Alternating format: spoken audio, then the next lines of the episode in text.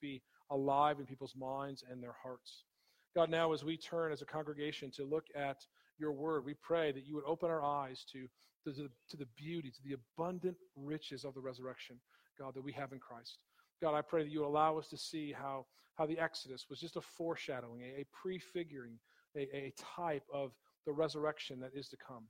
God, I pray that you would encourage us to, to take advantage of this Easter season to, to, to quiet our hearts and our minds, to not focus on the things of this world, God, not to focus on the exteriors, but the inner workings of the heart. Father, you know what every man, woman, and child needs to hear today. I am just your servant. So I pray that I would decrease and that you would increase. I pray that the name of Jesus Christ would be extolled and exalted, that you would preach through me by the power of your Holy Spirit, taking this word and allowing it to fall on fertile soil. God, I pray that you would convict and comfort as only you can. I pray by the power of the Holy Spirit of God that you would move in today's service. We ask this in the crucified and risen Savior, Jesus Christ. Amen. Have you ever felt completely unprepared and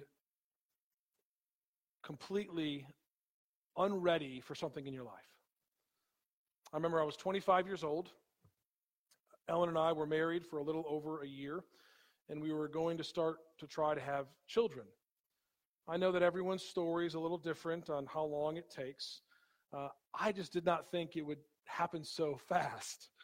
Um, it had been a month when Ellen looked at me, test in hand. I'm pregnant. The words out of my mouth I cannot repeat. I was young. um, but I was completely and totally unprepared for fatherhood.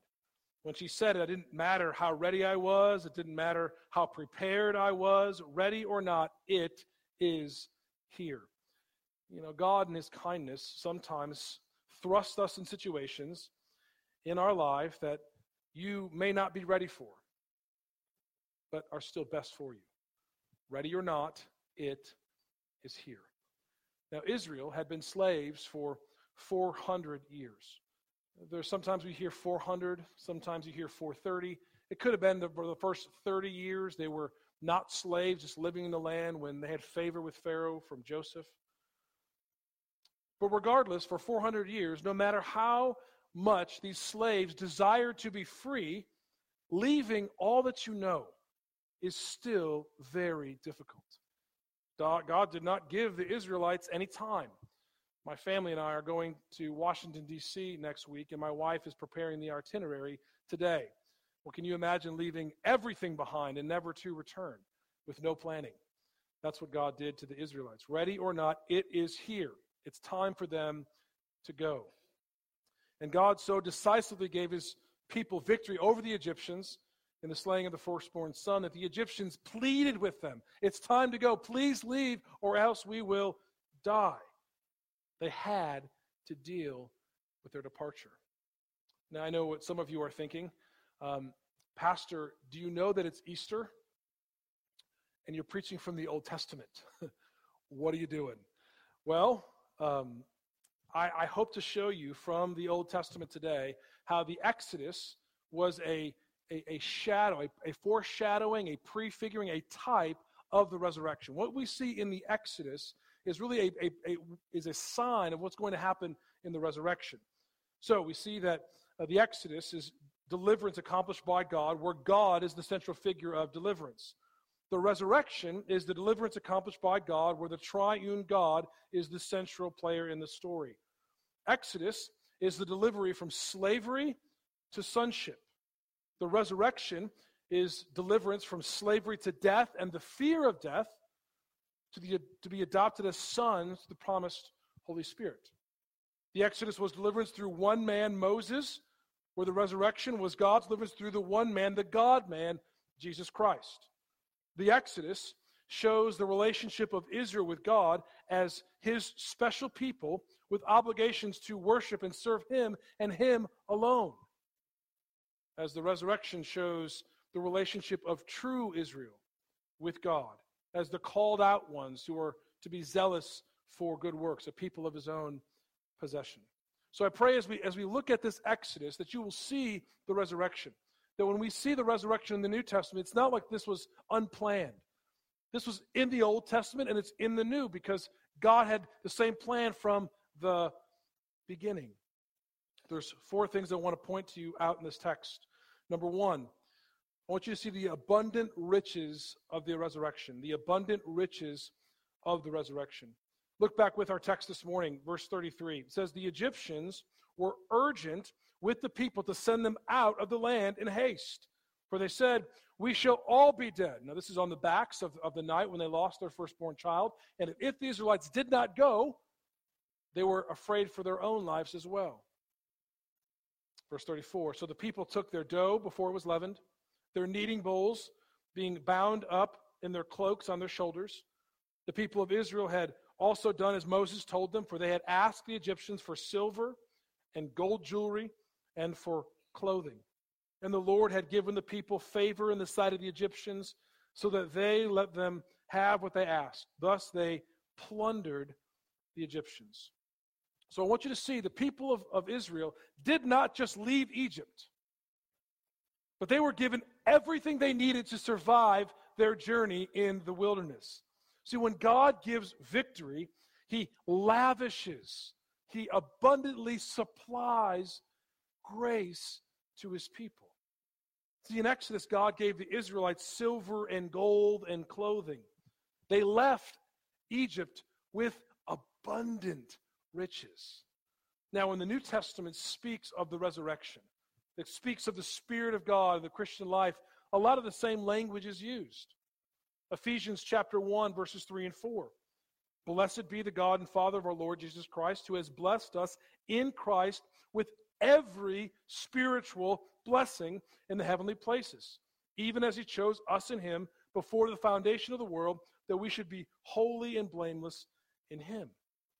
Ephesians 2 4 through 7. But God, being rich in mercy because of his great love with which he loved us, even though we were dead in our trespasses, he made us alive together with Christ. By grace you've been saved and raised up with him and seated us with him in the heavenly places in Christ Jesus. Verse 7, hear this. So that in the coming ages he might show the immeasurable riches of his grace and kindness towards us in Christ Jesus.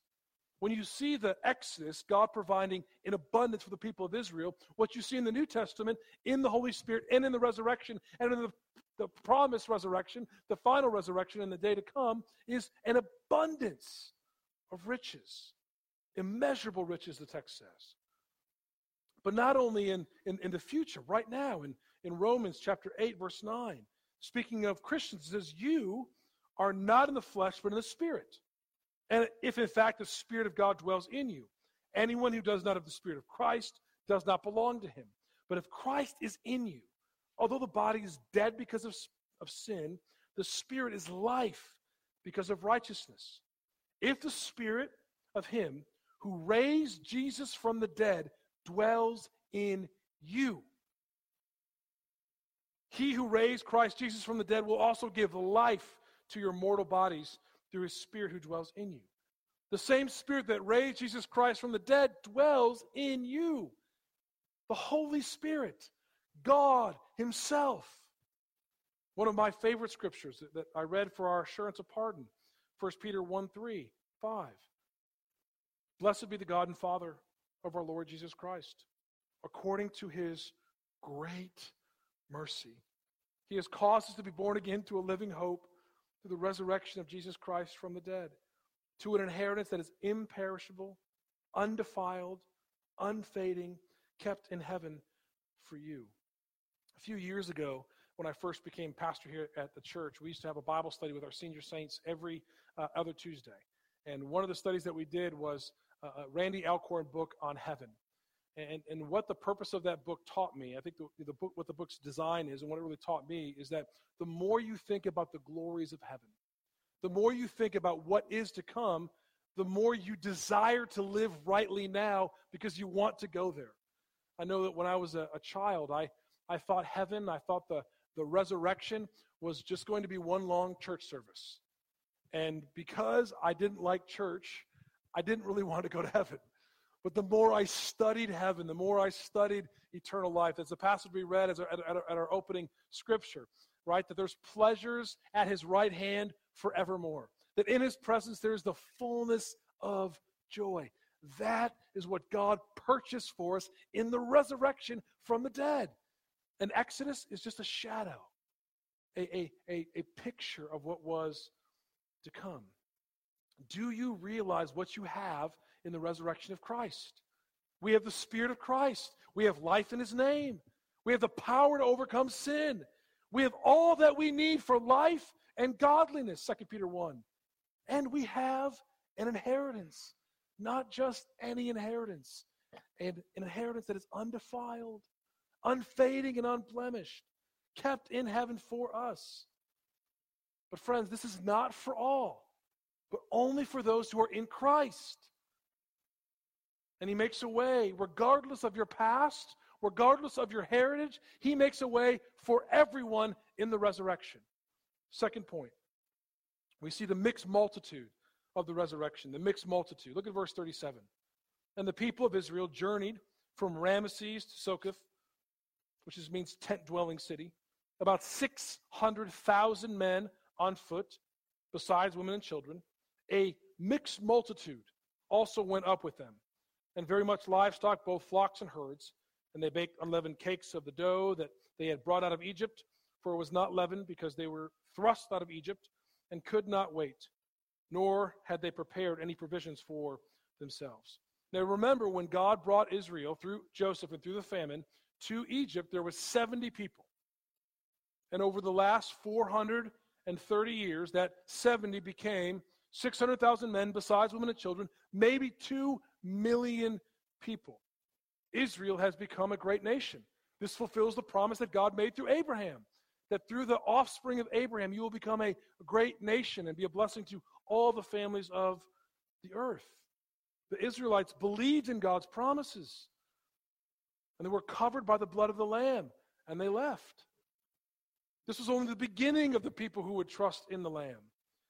I love uh, when we went, worked through Revelation a couple uh, years ago, and we just saw this picture where thousands and thousands, myriads and myriads of people would be worshiping the Lamb.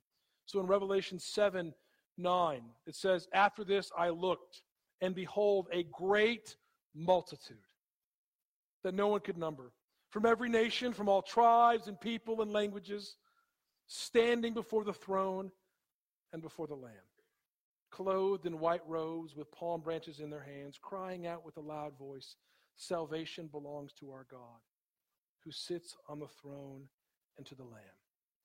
I think that verse especially means something this morning as we gather here today with, with amazing grace. As I'm speaking in English, this service is being translated in Spanish, where people from different languages are worshiping the Lamb here. Praise be his name.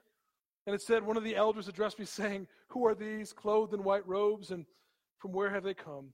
Sir, you know. And he said to me, These are the ones coming out of the great tribulation. They have washed their robes and made them white in the blood of the Lamb. So, what you see in Revelation is this great multitude gathered around the throne. And I think what Exodus pictures is a, is a, is a foreshadowing of that day, right? When you have Israelites and you have a mixed multitude, maybe other nations, Egyptians themselves, who had come to believe in Yahweh, the one true God that he is stronger than all the false gods of Egypt. So after the resurrection, the Lord Jesus Christ ascended. He said, Wait, I'm going to send the Holy Spirit to you. And people heard the works of God in their own tongue when the Holy Spirit came. Acts chapter 2, verse 8 and following. And how is it that we hear, each of us, in our own native language? Parthians and Medes and Elamites, the residents of Mesopotamia, Judea, Cappadocia, Pontus, Asia, Phrygia, Pamphylia, Egypt, and parts of Libya, belonging to Cyrene and the visitors from Rome, both Jews and proselytes, Cretans and Arabians. We hear them telling in our own tongues the mighty works of God. And all were amazed and perplexed, saying to one another, What does this mean? Do you see what the Exodus tells us? That there's going to be a mixed multitude worshiping the one true God. We see that in, we see that in, in the resurrection, um, following the, the sending of the Holy Spirit, and we see that in the final resurrection around the throne. Let me make two applications for that. First, if you are a visitor here and you have yet to put your trust in Christ, can I just tell you, thank you for coming. I think sometimes it's hard to, to, to kind of come to an Easter service if you haven't been regularly. Uh, we're glad that you are here. There's no other place we'd rather have you. But I want you to know this that there is hope for you. The hope of the resurrection of Jesus Christ from the dead is a living hope offered to all. Jesus Christ was sent into the world to pay for our sins on the cross. He was innocent, he committed no wrongs. He suffered in our place. He suffered as a sinner. He was dead and buried for three days before God emphatically raised him from the dead. The resurrection is God announcing to the world that today is the day of salvation. Today is the day of salvation, beloved.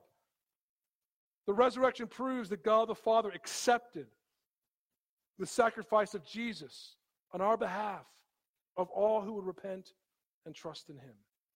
So, if you are here today and you do not trust Christ,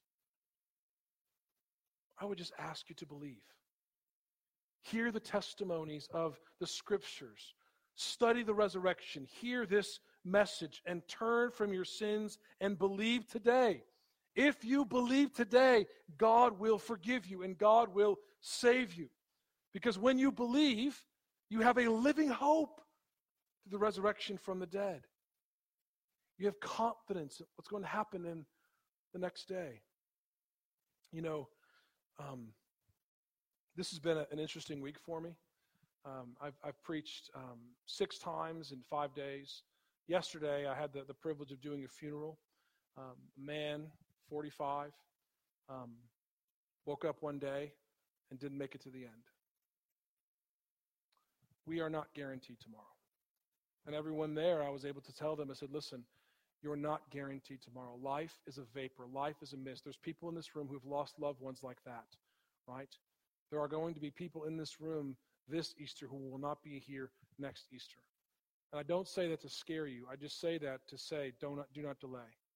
Because there was people in Egypt who, who didn't think the Lord was going to bring his wrath upon Egypt, and he did. There was others who, who, who saw what God did, and they put their faith and their trust in the Lamb. That's what I would ask of you today. Put your faith in the Lamb. Run to Christ. Repent of your sins and trust in him. And listen, the best news is that He will forgive you. No matter what you've done in your life, if you come to Christ, He will embrace you, He will welcome you in His arms. Now, let me say a word to you Christians who are here, the beloved. Our life is not about us, it's about God and His glory. We must continue to share the hope of the resurrection. There are others who are not yet in the sheepfold. There are others from every tribe, tongue, language, and people who have yet to trust in Christ. Let us continue to do that here in Rock Hill and across the world. I have been so encouraged by the evangelistic zeal of our people, right? That they're sharing the gospel left and right to their coworkers and to their families and to their, to their classmates. But not only here, that we have this deep desire to go to the nations. So we have people going to Peru and Central Asia and the, and the Netherlands. Praise God that we're going all over the world for the gospel. This is exactly what the Lord Jesus said after his resurrection, what we were called to do. In Luke 24, Jesus said, These are my words that I spoke to you while I was still with you. Everything written about me, in the law and the prophets and the Psalms must be fulfilled. Then he opened their minds to understand the scriptures, and he said to them, Thus it is written, the Christ should suffer and on the third day rise from the dead. And that repentance for the forgiveness of sins should be proclaimed in his name to all nations, beginning from Jerusalem. You are witnesses of these things. And beloved, I am encouraged as your pastor that you are living as witnesses to these things. I pray that we do so more and more. Let us be a signpost for the lost. Let us be the, the, the light to the, those in darkness. Let us be a guide to the, the blinds, the hope for the hopeless. Let this, this Resurrection Sunday remind us to live every day for that day. Well, the third thing I want you to see is the hopeful night of the resurrection. Look at verse 40. The time that the people of Israel lived in Egypt was 430 years. At the end of 430 years, on that very day, all the host of the Lord went out from the land of Egypt. It was a night of watching by the Lord to bring them out of the land of Egypt. So, this same night is the night of watching kept to the Lord by all the people of Israel throughout their generations. God had been watching his people for 400 years. He had not forgotten that they were in bondage. He remembered his covenant that he made to Abraham. And yet, even though he was always with them, this night was different. This night is called the night of watching, when God protected his people through his blood and ushered him to the Exodus. He was watching over them the destroyer would not hurt them. The Lord was watching and keeping his people. As God watched over them, he set aside this night as a night of watching, as a reminding to the people of God that this night will not last forever. Morning is coming. Sorrow may last through the night, but joy will come in the morning. It's a, it's a night to set aside to remember his, his death. The people were to watch throughout the night to look forward to that coming day. And listen, this is what the Bible talks about in terms of our life here and our life there. This is night. Even though it's, it's a beautiful day outside and it's, the sun is shining, right? This is night. We are under in a, in a, in a fallen world, and we are told to, uh, to wait through the night and look towards the coming dawn. You know, if you ever noticed this in Genesis chapter 1, how God does define the day, we usually say what the, the, the morning and then the evening. The day's over. Well, the, the Bible's actually the opposite. The Bible in Genesis chapter 1 says, as that refrain, there was evening and then there was morning. Day one, day two. We are in evening. We are in this fallen world where darkness often wins. We see heartbreak and grief and despair. People sin against us, and sadly, we sin against others. It is evening, but morning is coming. That's what the resurrection shows us, right? We see the death on the cross, but we know Sunday's coming. We know the, the dawning of a new day with the resurrection of Christ from the dead. I'm not sure if you noticed that today when we had our sunrise service. As soon as I started opening and reading the resurrection, the sun kind of popped out from the trees. It was just a small way, I think, that God was showing you look for the new day, look for the sun to dawn. I love how uh, C.S. Lewis captures this in the Chronicles of Narnia. The ending uh, of the last battle, uh, the lion who represents the Christ figure says, The term is over, the holidays have begun, the dream is ended, this is the morning. And as he spoke, he no longer looked at them like a lion, but the things that began to happen after that were so great and beautiful that I cannot write them. And for us, this the end of all the stories, and we can most truly say that they all lived happily ever after. But for them, it was only the beginning of the real story. All their life in this world and all their adventures in Narnia had only been the cover and the title page. Now, at last, they were beginning chapter one of the great story, which no one on earth has read, which goes on forever, in which every chapter is better than the one before. Beloved, we are in evening, but one day morning's coming. And that, that day will, will be a glorious day. So let us hold on during the night by waiting and watching for the morning when the light of Christ will dawn in our hearts. How do we do this? We do that by trusting in his word. First, Second Peter 1 9 says 119 that we have the prophetic word more fully confirmed, to which we do well to pay attention as a lamp shining in the dark place until the day dawns and the morning star rises in your hearts. Well, lastly, let me conclude the invitation of the resurrection, the invitation of the resurrection. Verses, Exodus chapter 12, beginning verse 43. And the Lord said to Moses and Aaron, This is the statue of the Passover. No foreigner shall eat of it, but every slave that is brought, bought for money may eat of it after you have circumcised them. No foreigner or hired worker may eat of it. It shall be eaten in one house. You shall not take any of the flesh outside the house, and you shall not break any of its bones. All the congregation of Israel shall keep it.